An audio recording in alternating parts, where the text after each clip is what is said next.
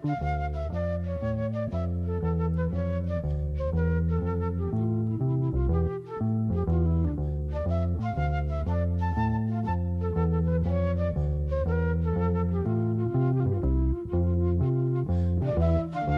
noches a todos los oyentes y las oyentas de Pensamiento de la Nación, el programa que hacemos con Francisco Besones ya hace varias semanas aquí en la radio online del Instituto Patria, Viento del Sur. Un placer compartir este nuevo programa con ustedes. Y hoy nos pareció interesante, casi inevitable en algún sentido, hacer alguna referencia a, un hecho que ha bueno, conmocionado, impactado, yo diría al planeta todo en algún sentido, y particularmente a Argentina, que ha sido la muerte de Diego Armando Maradona, eh, de la cual por supuesto ya hemos escuchado bastante y seguimos escuchando, cosas de las buenas y de las malas, pero bueno, hay, hay, hay, allí nos parecía una especie de sustancia cultural que analizar, ¿no? Es un fenómeno que en su, en su dimensión, en su repercusión, en, sus múltiples facetas, hay como muchas por explorar, y una de esas vetas es la filosófica, nos parece, ¿no? Eh, yo decíamos con Francisco cuando armamos el programa, hay momentos donde cuando reina el sentimiento cae la razón, ¿no? Y ciertamente es difícil mensurar por qué sufrimos y por qué nos alegramos. Hay algo intransferible, misterioso, por qué sufrimos o por qué disfrutamos. Y en el caso de cuando ese sufrimiento, esa alegría es de un pueblo, de una sociedad toda, ahí se abre, una, se abre un territorio a explorar. ¿no? Territorio difícil, porque reina el sentimiento, pero ese sentimiento parece expresar algo que lo desborda, que habla de, que habla de una idiosincrasia, habla de una tradición, habla de algo que tiene que ver con cierta fibra profunda de un pueblo. Yo me acordaba una frase, me acordaba de Alberdi, ¿no? cuando hablaba de la filosofía, decía, la definía como la teoría de la vida de un pueblo. La teoría de la vida de un pueblo. Una, gran frase y cómo esa teoría, esa, búsqueda teórica remitía a algo llamado sentimiento, cariño, intuición. ahí me parece que hay una tarea que, tiene, tenemos por delante, que no se agota en este programa, por supuesto, ni en otros, pero hay, mucha, hay mucha sustancia cultural, me parece, nos parece, en el fenómeno de la desaparición física de Diego Maradona, de su vida, de su mito, y cómo ligamos eso a esta sociedad que somos, ¿no?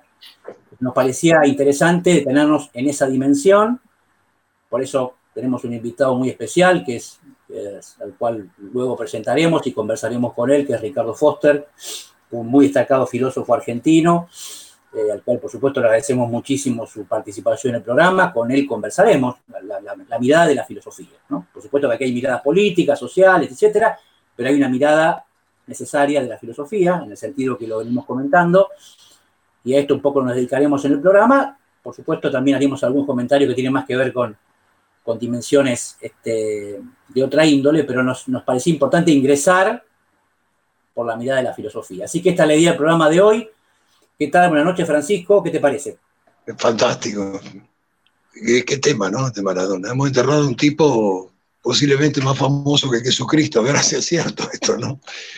Eh, por varias razones. No sé, pues hay que uno está tentado a pensar que alcanza una mirada absolutamente multidisciplinaria para definir un tema muy, muy complejo en el que vos haces referencia. Quizás Maradona como relato de este país, el gran relato de este país, como lo han expresado tantos escritores, un personaje montado sobre un espectáculo, el fútbol, imposible, inescindible, ciertamente analizar el fenómeno del gran espectáculo del fútbol en una en el marco decía de un espectáculo posiblemente uno de los más masivos del mundo, ¿no? como una religión laica, con una FIFA que es una empresa global increíble, tiene más miembros que las Naciones Unidas. Digo, insertar el personaje en esto, su actitud irreverente, las relaciones del deporte y la política, lo mítico, la instancia que sí, posiblemente, digamos, esto que hablábamos con vos el otro día, esto de esta mezcla de la filosofía de los ritos, de, los mitos de Apolo y Dioniso, o Dionisio, en relación a Maradona, la improvisación frente al método, el esfuerzo, las instancias, digamos, en fin, me parece un tema, me parece que nuestro invitado puede dar cuenta de todo esto. No sé si lo cargo con muchas obligaciones, pero creo que puede dar cuenta. Pero bueno, en fin, todo un programa para hablar de esta, de esta temática. Una especie de argentinidad al palo también, ¿no? Maradona, para entender esto, el emblema de los argentinos, en fin, como una contracara muchas veces contra tanta autodenigración de las que somos afectos, ¿no? Que somos, bueno, y las descalificaciones que ha tenido, hace su vida, contradicciones, excesos, este, las equivocaciones que tuvo, que obviamente tenemos una variable de cortesía para decir, bueno, que quizás no es el momento para hacer los balances, pero en términos de balance, me parece más allá de las contradicciones que todos las tenemos, el, saldo es sumamente positivo, ciertamente, a favor de Maradona. Si bien a veces tuvo malos amigos, no se equivocó casi nunca con sus enemigos. Esto es un tema interesantísimo. Pero bueno, en fin todo un programa para que lo analicemos con Ricardo Foster, realmente en la complejidad que tiene un personaje como Maradona. Y yo creo que ahí hay como, y por ahí, seguramente por ahí engraciaremos con Ricardo, hay algo primero como de la condición humana, ¿no? Me parece en el caso de Maradona. Sin duda. Tiene que ver con, al menos la condición humana en su versión moderna, ¿no? Eh, ciertos rasgos, porque muy, fue muy, eh, bueno, esto se ha mencionado mucho en estos días, ¿no? fue muy impactante el, homenaje al Blacks, ¿no? ¿no? tanto por lo que ya se ha dicho, del cual quizás no hablaremos hoy, sino para, para dimensionar el alcance universal de la figura de Maradona. Y eso habla, en cierto sentido, de la condición humana a propósito de los líderes, de ciertos dioses que tenemos a la mano, por decirlo de alguna manera. Hay una condición, hay, hay algo de la condición humana en el alcance del fenómeno Maradona que me gustaría que hablemos con Ricardo, y hay algo de la condición nacional, evidentemente, ¿no? Algo que Sin duda. con la historia, con de dónde viene, eh, el, pobre, el pobre que nunca se olvidó que fue pobre. hay algo que tiene que ver con Villa Fiorito, o hay una argentinidad indudable, de la cual también sería bueno hablar. Y me parece que la, la, interconexión, el vínculo entre esa dimensión humana del fenómeno Maradona, del humano en toda su complejidad, en sus sí, sí. y en sus sombras, ¿no? eso es lo humano. Luces y sombras, y la, intersección de la condición humana y la condición nacional de la figura de Maradona se explica en gran medida un acontecimiento de la que sinceramente no, no, no yo, era relativamente chico en aquel momento, solo puedo compararlo con la, con la muerte de Juan Perón, no, no, no se me ocurre una comparación, cuando murió Evita no vivía obviamente, pero no, no, no, recuerdo un acontecimiento de similar envergadura, ¿no? Y bueno, eso evidentemente nos dice algo y de, ese algo hablaremos hoy en el programa con, bueno, recordamos, con nuestro invitado Ricardo Foster, escucharemos en un ratito, luego de nuestro primer tema musical, un tema, vamos a tener un tema muy lindo, muy lindo, elegido por, este, por Francisco Besone, y después tenemos humo, elegimos humo. elegimos para ah, este, y no casualmente. Bueno, vamos al primer tema musical y después eh, conversamos con nuestro invitado Ricardo Foster. Estamos en Pensamiento de la Nación, el programa que hacemos con Francisco Besone los domingos de 20 a 21 horas en la radio online de Instituto Patria, Viento del Sur.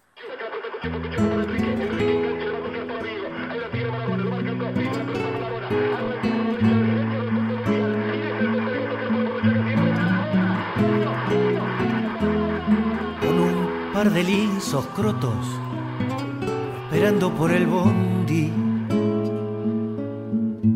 De Fiorito a Paternal, las pisadas, las rabonas, son los chiches que los viejos no te podían regalar. Y en la villa se juntaban los pendejos para verte gambetear del riachuelo para el mundo, desde el cielo hasta el infierno. Patadas en catalán llaman a diva manguearle milagros a San Genaro. Porque entrabas a jugar y se juntaron y la camorra para verte gambetear. 30 millones de negros transpirando en tu remera para jugar un mundial. Más regalos que un cumpleaños más premios que la quiniela más baile en carnaval los barrios faltaban televisores para verte gambetear. Ole, ole, ole, ole, ole, ole, ole, ole. Para verte gambetear. Ole, ole, ole, ole, ole, ole, ole, ole. Para verte gambetear.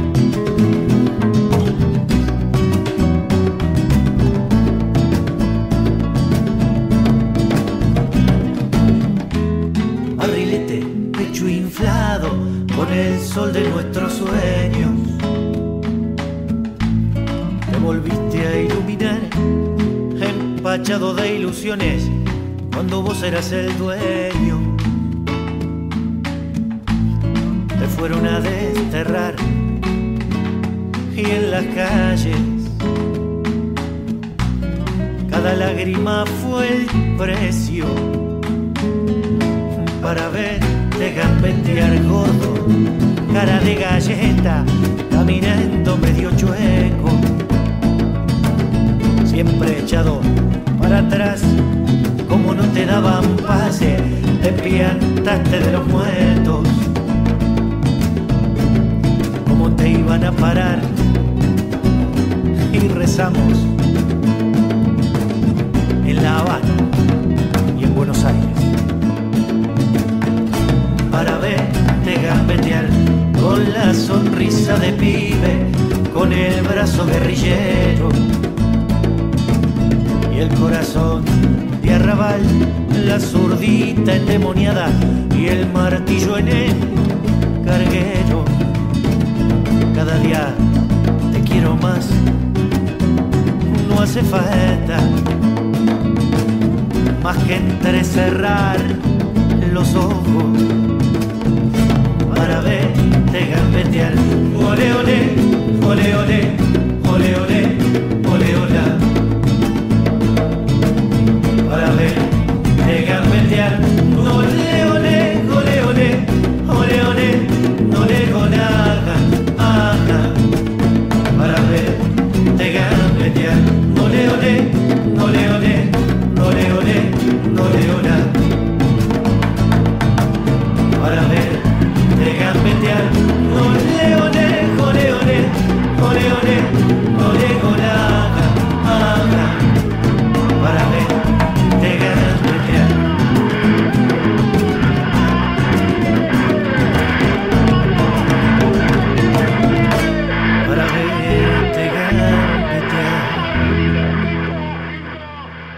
Habíamos anticipado, un- tenemos un invitado muy especial, un amigo, un compañero, un, decíamos, destacadísimo filósofo argentino, Ricardo Foster, a cual estamos agradeciendo su participación. ¿Qué tal, Ricardo? Buenas noches. ¿Cómo te va? Gracias por estar con nosotros. ¿eh? No, gracias a ustedes, Francisco, Juan. Bueno, decíamos en la introducción, Ricardo, ¿no? Cómo la, la figura de Maradona, el, el enorme impacto de su fallecimiento. Eh, y decíamos, hay, como una articulación de dos dimensiones acá, ¿no? Una que podríamos llamar vinculada a la condición humana, ¿no? Que expresa la muerte de Maradona en términos de lo que somos como sujetos en el mundo, ¿no? Y una dimensión más nacional, más local, de la cual hablaremos, pero me gustaría una mirada tuya inicial respecto a esta primera faceta, ¿no? ¿Qué, qué, qué despierta, qué expresa, qué sintetiza, qué manifiesta respecto a la condición de, de ser en el mundo, ¿no? De nuestro ser en el mundo una figura como Maradona, Mira, una, en- una idolatría como la de Maradona. mientras te escuchaba y vos hablabas de, de la condición humana, pensaba que quizás Maradona haya sido el último de los modernos. Si entendemos lo moderno como aquellos que representaban identidades poderosas, flujo de ideas, proyección política, una suerte de sostenerse sobre el movimiento de la historia de acuerdo a una capacidad de producir sentido. Y ese sentido involucraba una dimensión que estaba ligada al entusiasmo, a la voluntad, y también seguramente una dimensión, si querés, más del lado de la racionalidad propia de lo moderno. Maradona es el último de los que da cuenta de un horizonte, de una esperanza, de una utopía, de una posibilidad, de una transformación real de la vida y del mundo. Pero lo hace a través de una pelota de fútbol, lo hace a través de una genealogía que va de Villa Fiorito a el gol a los ingleses y el modo como se va convirtiendo en una pasión popular, en un mito. Y lo hace también, obviamente, sin, sin darse cuenta y sin ningún tipo de diseño preparado, no es de probeta, no es artificial, no es virtual, sino que tiene una corporalidad y una materialidad que a su vez se transforma en sueño, en proyecto, en deseo, en utopía, en un montón de cosas que tocan la fibra íntima de la vida social y de, la vida popular. Pero al mismo tiempo, que es el último de los modernos, es el primero quizás que se convierte en un fetiche en parte de la globalización. Es el primero en ser reconocido desde Bangladesh a Ciudad de México, desde Ushuaia hasta Estocolmo. Eh, ustedes mencionaban el homenaje extraordinario, sin ninguna duda, que el equipo de All Blacks le hace a Maradona. Extraordinario por muchos motivos, después podemos conversarlo. Extraordinario por los rostros del equipo de los Pumas también, mientras los All Blacks le hacían ese homenaje. Pero Maradona también alcanzó una significación en un tiempo en donde las fronteras sobre todo culturales, icónicas, se diluyeron, donde la industria del espectáculo, de la cultura, que incluye el mundo del deporte, hicieron del planeta una especie de masa pasteurizada. Y sin embargo, dentro de esa masa pasteurizada, Maradona marcó una diferencia. Una diferencia que en un punto fue insoportable para el sistema, pero que también a su vez lo vincula a, a lo que tiene perdurabilidad. Porque uno de los rasgos de lo que antes llamábamos la posmodernidad, después la sociedad globalizada, la sociedad de redes, eh, el semiocapitalismo, como quieran llamarlo en este contexto, es que todo es fugaz, todo se lo devora al instante. Y sin embargo, Maradona, que se retiró hace 20 años de una cancha de fútbol, si mi memoria no falla, se retiró en el último año del siglo pasado, ese Maradona mantuvo dentro de la sociedad de lo efímero, de lo fugaz, de lo que se devora todo rapidísimamente, mantuvo una presencia extraordinaria, una capacidad de impacto. Cada intervención suya eh, como director técnico, eh, cuando estaba fuera del fútbol, desde el lugar de la provocación, desde la caída, desde sus vínculos políticos, Maradona permaneció en el interior de una sociedad que todo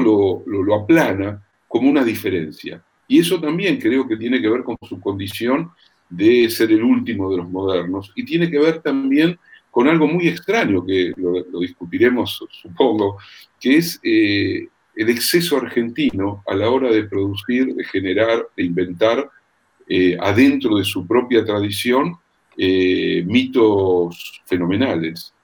Eh, ustedes nombraban a un par, a, Perón, a Evita, podríamos agregar a Gardel, podríamos agregar a, al Che, podríamos agregar, ¿por qué no a Borges también, ya que estamos en, ese cruce tan extraño de la Argentina? Y si ustedes me preguntan, yo creo que eh, eh, el, mito más próximo a Maradona para el mundo de lo popular argentino es Evita, Evita. Sí está la relación con la despedida de Perón, yo era un adolescente en aquel primero de julio del 74 y obviamente eso fue muy impactante. Quizás para los jóvenes de hoy la comparación sea con la despedida de Néstor Kirchner, pero con Evita hay muchos lazos, lazos plebeyos. Yo creo que la idea de lo plebeyo, la idea de venir del barro de la vida, de la historia, del desarraigo, de la exclusión, de la pobreza, del ninguneo, ¿no? me parece que ahí y la idea de convertirse en, el sueño de lo popular hecho realidad, incluso cuando salieron al mundo vestidos con joyas, con pieles, también allí hay como una relación con el imaginario de lo popular en relación a la propia, a la propia riqueza. Eh, después podemos hablar más, más, en profundidad de qué significa un mito y, qué está pasando los mitos también. Vos sabés que mm, decíamos, te hablamos con Francisco otro día, por, también por qué el fútbol, ¿no? ¿Por qué el fútbol? Y vos sabés que yo me acordaba un libro que vos debes tener muy presente, un libro ahora medio olvidado, un libro de Yusinga, Homo Ludens, ¿te acordás? Un libro Sí, de, ¿no? ¿Cómo no? Jan Yusinga, Claro, gran legalista. bueno, él de alguna manera, bueno, sim- simplifico, ¿no? Mm. Eh, piensa la condición lúdica como inherente a la condición humana, ¿no? Así como hay algo de la, de lo, digamos, de lo ineradicablemente humano en la condición lúdica de nuestra existencia, ¿no? Y hay, algo que, que es, en parte explica la, explica por qué un- un- una figura icónica como Maradona es una figura icónica del fútbol, que es una pregunta interesante, ¿por qué del fútbol? ¿Qué, qué hay en el fútbol, no? Hay algo de la condición lúdica del ser humano, ¿no? Sí, hablando, hablando de libros, está, también lo conoces muy bien, ese gran libro, esa gran idea de Dante Panzeri de, de- pensar el fútbol como, como aquello que está siempre ligado a, lo inesperado, a, lo que rompe los códigos, a lo que arrasa la dinámica de lo impensado, decía Panzeri, ¿no? Y Maradona llevó esa lógica a su máxima expresión, pero también el fútbol probablemente se haya convertido eh, en el siglo XX en el deporte planetarizado por excelencia. Hay otros deportes importantes, ¿no? Pero no hay ninguno que como el fútbol corte transversalmente a las sociedades, a las culturas. Incluso el fútbol lo pueden jugar todos, absolutamente todos. Eh, el fútbol eh, inmediatamente remite a, a experiencias muy atávicas de la infancia, eh, herencias familiares. Bueno, el fútbol se ha convertido, o, o- o su estallido como, como juego universal, se ha convertido en una de las metáforas para tratar de entender la sociedad de masas, la sociedad del capitalismo y su modo de expandirse. Y también el fútbol guarda un resto de dignidad, pese a que ha sido maltratado, capturado, corporativizado, cansterizado, economizado como casi todas las esferas de la vida, el fútbol todavía guarda eh, la relación entre David y Goliat. Si vos pones a, a un equipo de la NBA de básquet jugando contra un equipo de segunda categoría de cualquier parte del mundo, es imposible ni siquiera bajo la forma de la utopía que el equipo de segunda categoría le gane en un millón de partidos un partido al equipo de la NBA. En fútbol no. En fútbol 11 desarrapados, eh, con un gordito eh, en el arco y, un 10 eh, que no sabe para dónde jugar, sin embargo, con un poco de suerte, con agallas, con coraje y con los palos que lo ayuden, metiendo un gol de casualidad, puede ganar un partido. Quiero decir, el fútbol tiene también esa posibilidad de que el, el último, el último, ¿no? De- del- del- del más pobre de todos, el equipito más chico, eh, genere una instancia absolutamente inesperada. En el fútbol argentino lo hemos visto sobre todo a partir del día que se rompió, o que lo- solo los cinco grandes podían salir campeones, hubo muchos momentos en que equipos chicos, Quilmes, Argentino Juniors, Chacarita, no voy a decir que son equipos chicos ni Rosario ni News, porque no me quiero pelear con ninguno de los dos. Cortamos, bien. Sí, sí, cuidado, cuidado, Cuidado. No, después podríamos hablar de, pues me parece que en un sentido, Rosario particularmente, expresa, elevada a la enésima, la pasión futbolera en la Argentina. Y. Maradona ahí tuvo también un, un lugarcito, lo hizo con la lepra, pero tuvo su lugar. Quiero decir, el, el- el fútbol tiene algo obviamente mágico para aquellos que amamos el fútbol, más allá de todo lo que se le hizo para destruirlo, y el, el VAR incluido y la FIFA incluida, el fútbol es, es- es un juego extraordinario, es un juego donde eh, se puede poner en evidencia el engarce entre lo individual y lo colectivo, cómo lo individual puede funcionar efectivamente, pero funciona de verdad cuando se engarza con, con- lo colectivo, donde tenés belleza, estrategia, voluntad, pasión, garra, sutileza, eh, eh, una mirada estratégica y una mirada táctica, diversión, eh, infancia, memoria, todo eso es el fútbol, todo eso es el fútbol. Haber jugado, nosotros somos todavía, creo que los tres de la generación que todavía jugó en potreros, que en los barrios había potreros, que la que la calle era un gran potrero donde todas las tardes salíamos a jugar al fútbol.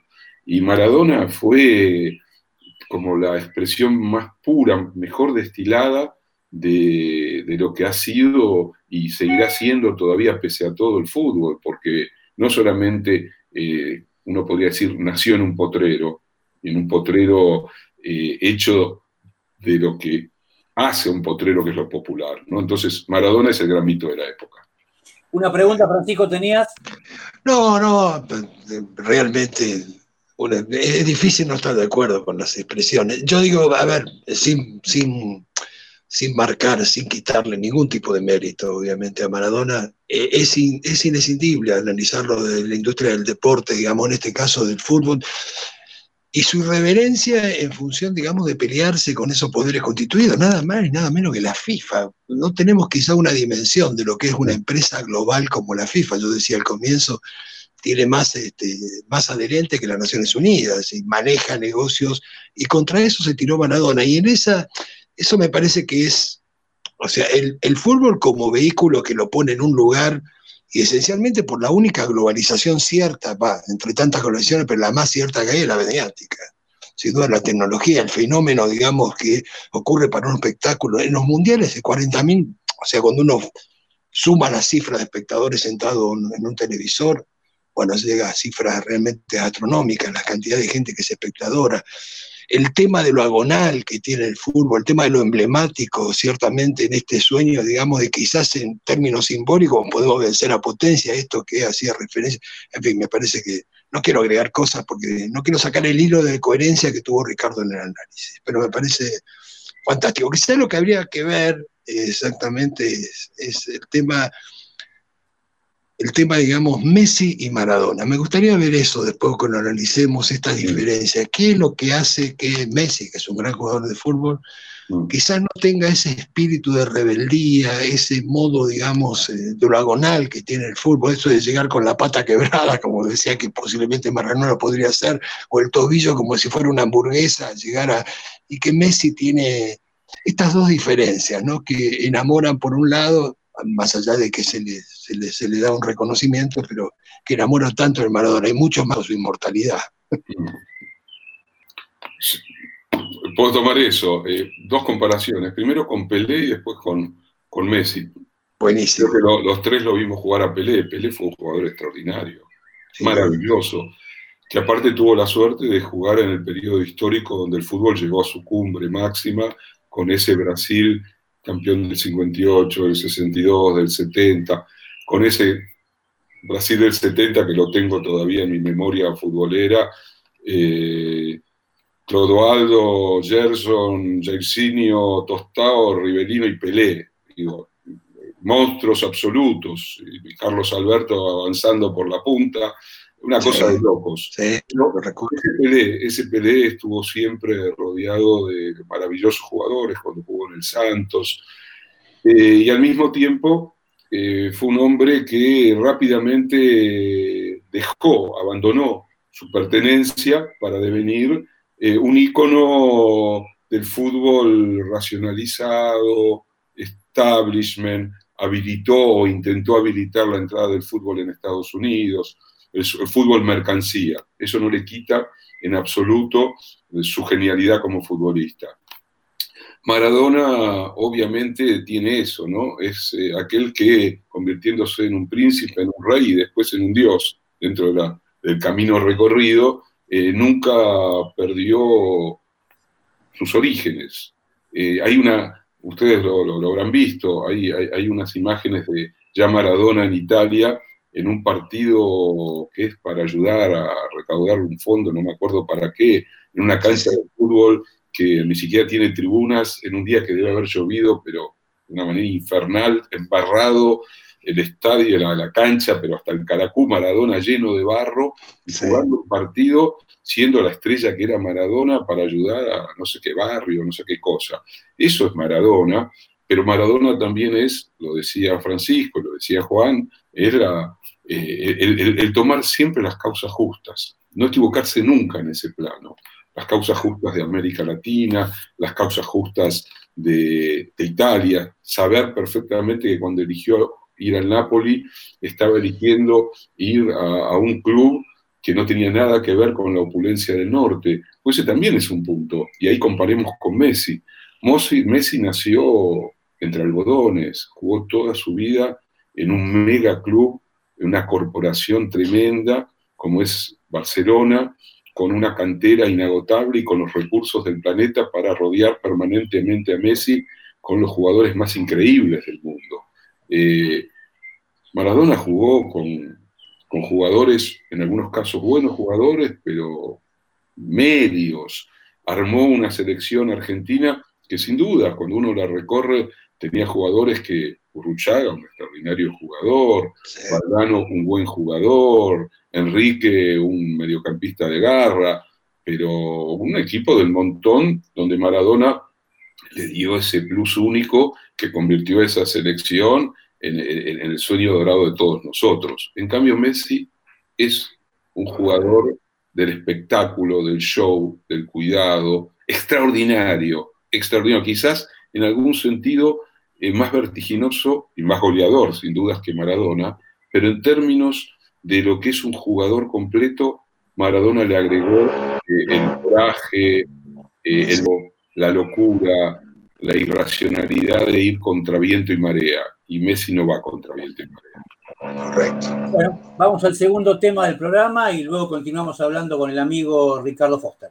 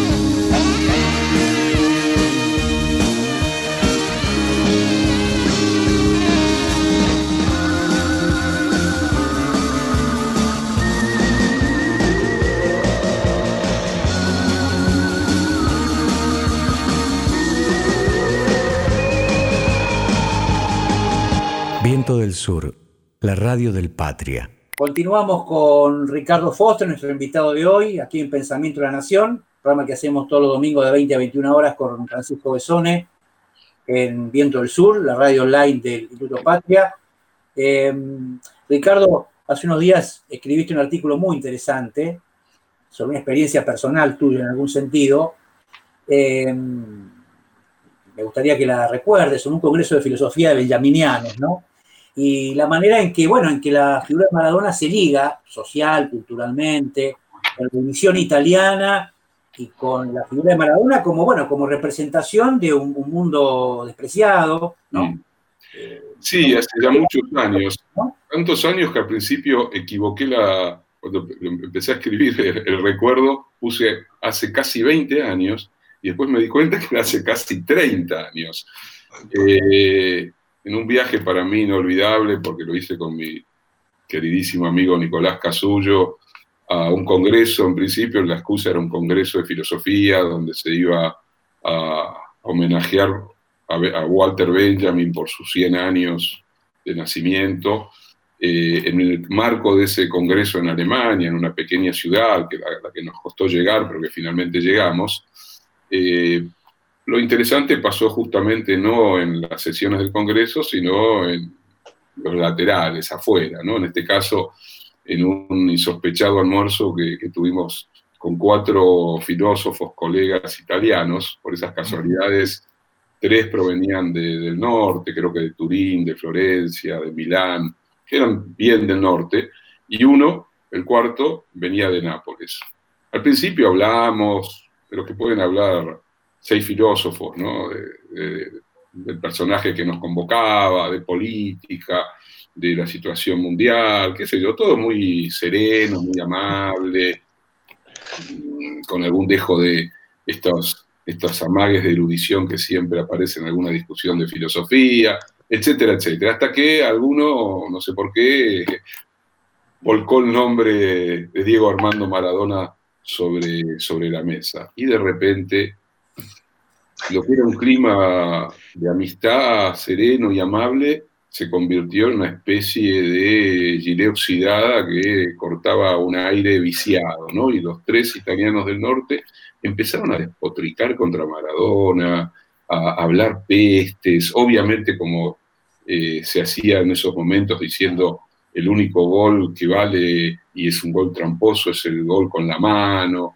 Bueno, obviamente Nicolás y yo reaccionamos, Nicolás era un futbolero de alma, hincha de Racing eh, total y aparte maradoniano profundo, con una comprensión de la materia con la que estaba hecho eh, Diego total.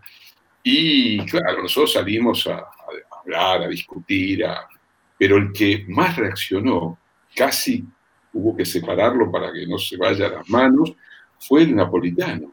El filósofo napolitano, que era un tipo muy medido, sosegado, un erudito, pero refinadísimo.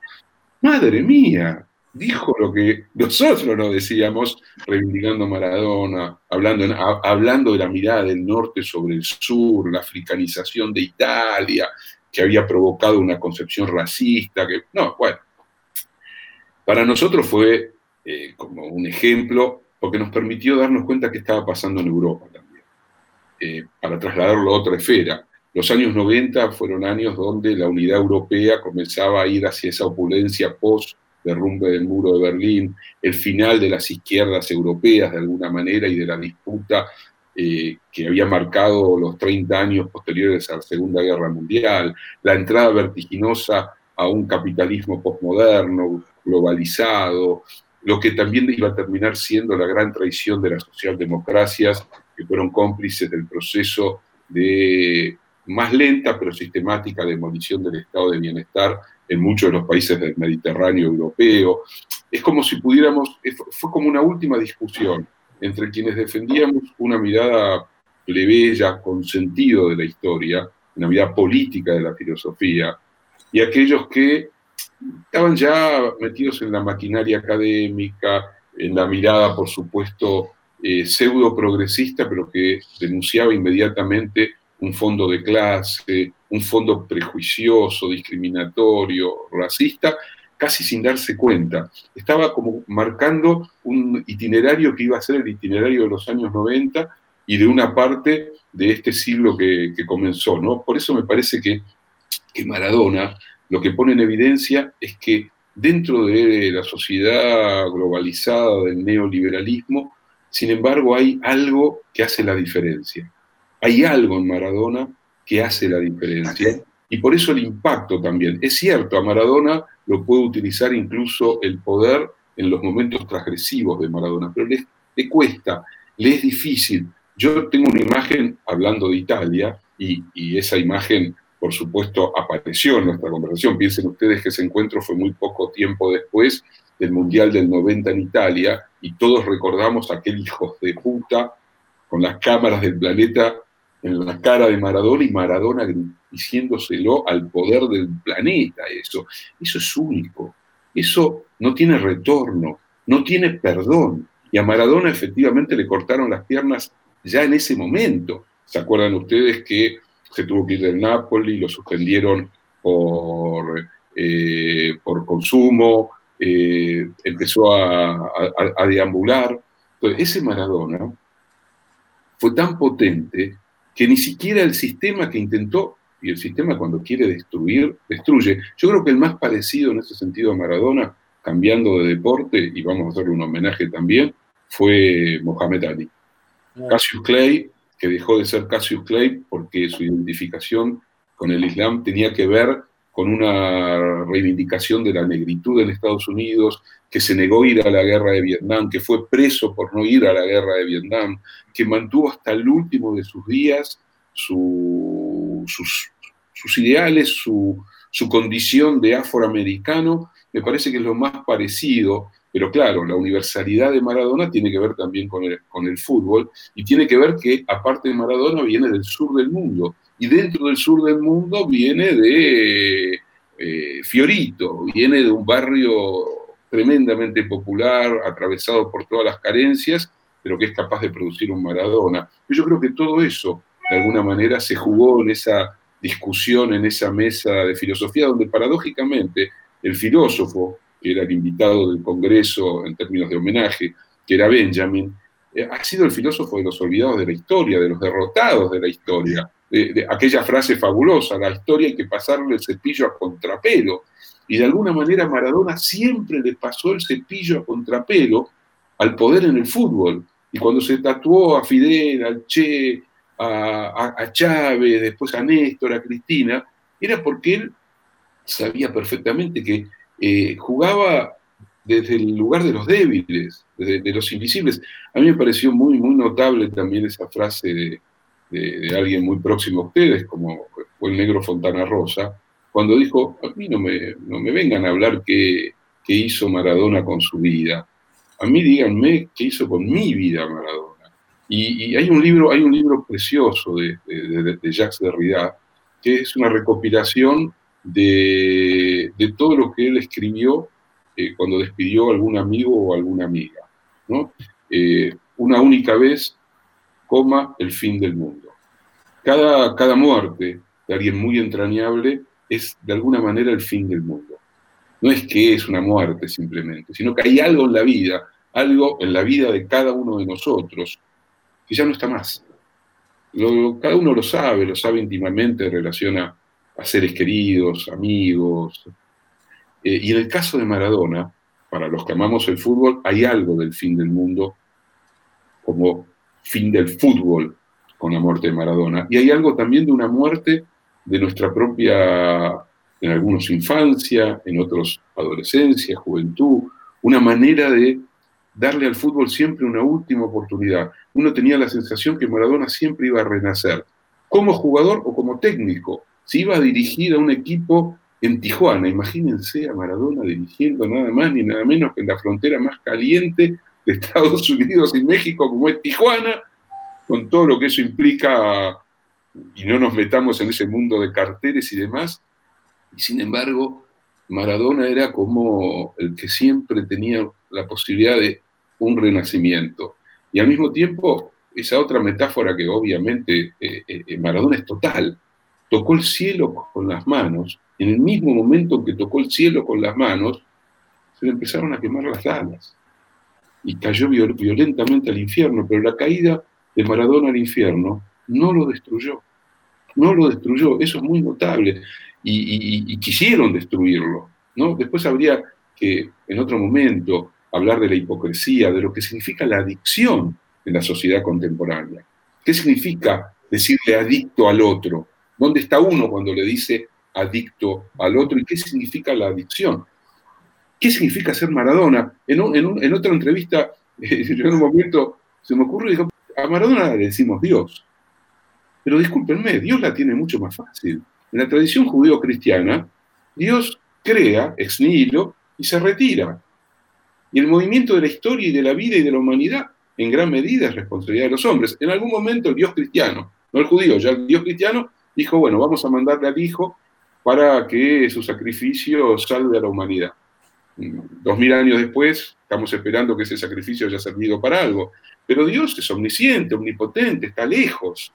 En cambio, Maradona es Maradona. Imagínense llamarse Maradona todos los días de la vida. Levantarse como Maradona, acostarse como Maradona. Tremendo, tremendo. Ricardo, hay una cuestión, respecto al tema de Dios, me interesa eso. Yo creo que, yo creo que necesitamos dioses.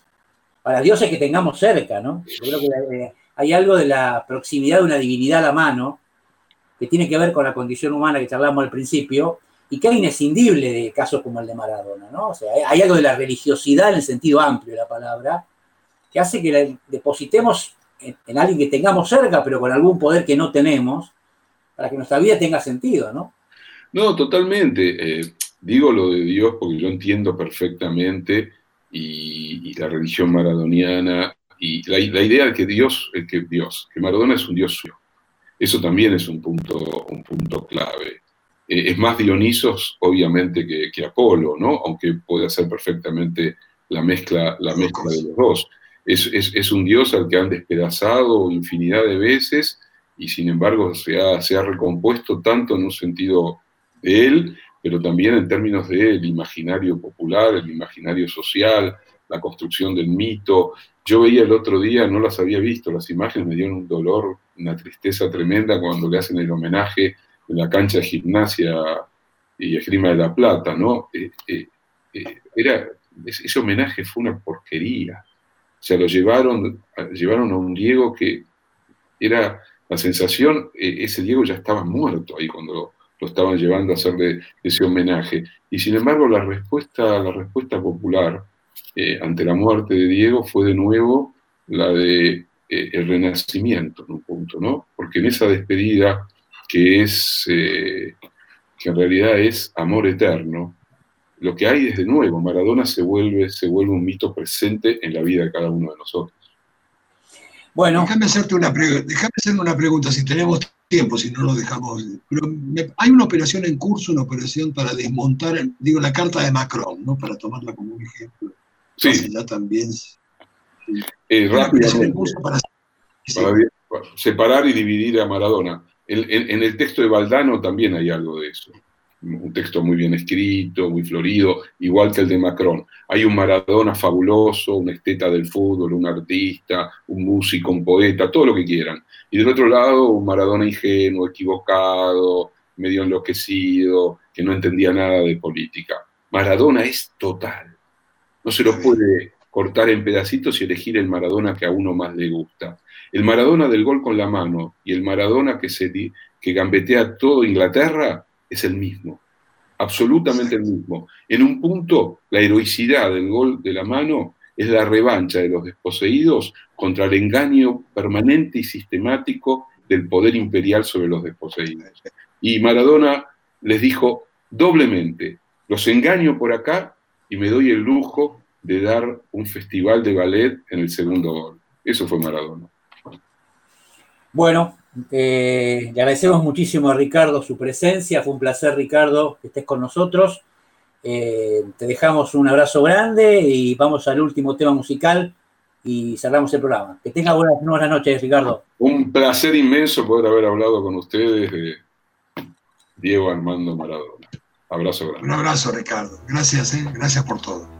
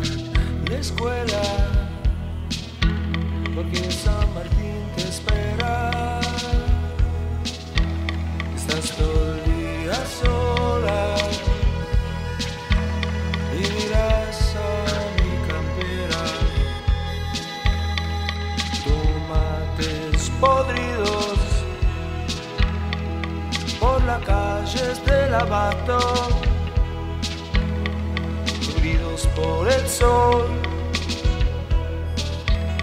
que quiebra el asfalto del abasto. Hombre sentado ahí con su botella de cero. Los bares tristes vacíos ya por la clausura del abasto. José Luis su novia se besan ahí por el abasto. Yo paso y me saludan bajo la sombra del abasto. Mañana de sol,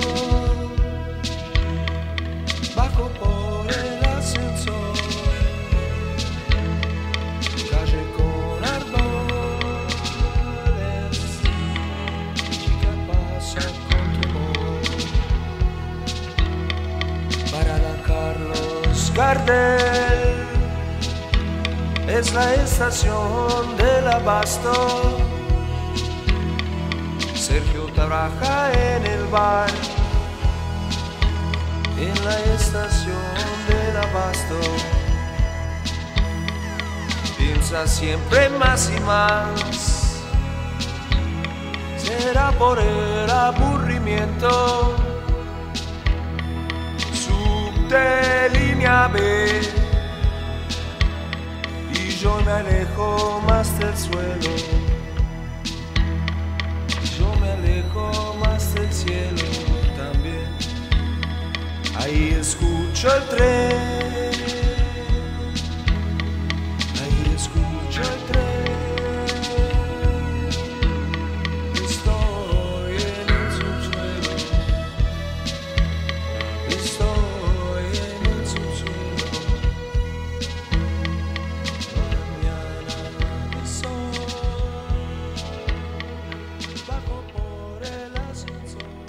Bueno, muy sustancioso el reportaje a Ricardo, Francisco, me parece que, que, bueno, que pudimos ir tocando todos los temas, ¿no? De, este, la, una visión, más, decíamos, más general vinculada a lo que llamamos la condición humana, eh, hasta, bueno, hasta efectivamente la, la politicidad de la figura de Maradona. Me gustó, me gustó mucho el cierre, Ricardo, ¿no? Esta idea de que Maradona es todo, ¿no? Es una, es una figura compleja, técnica, controvertida, Sí, sí.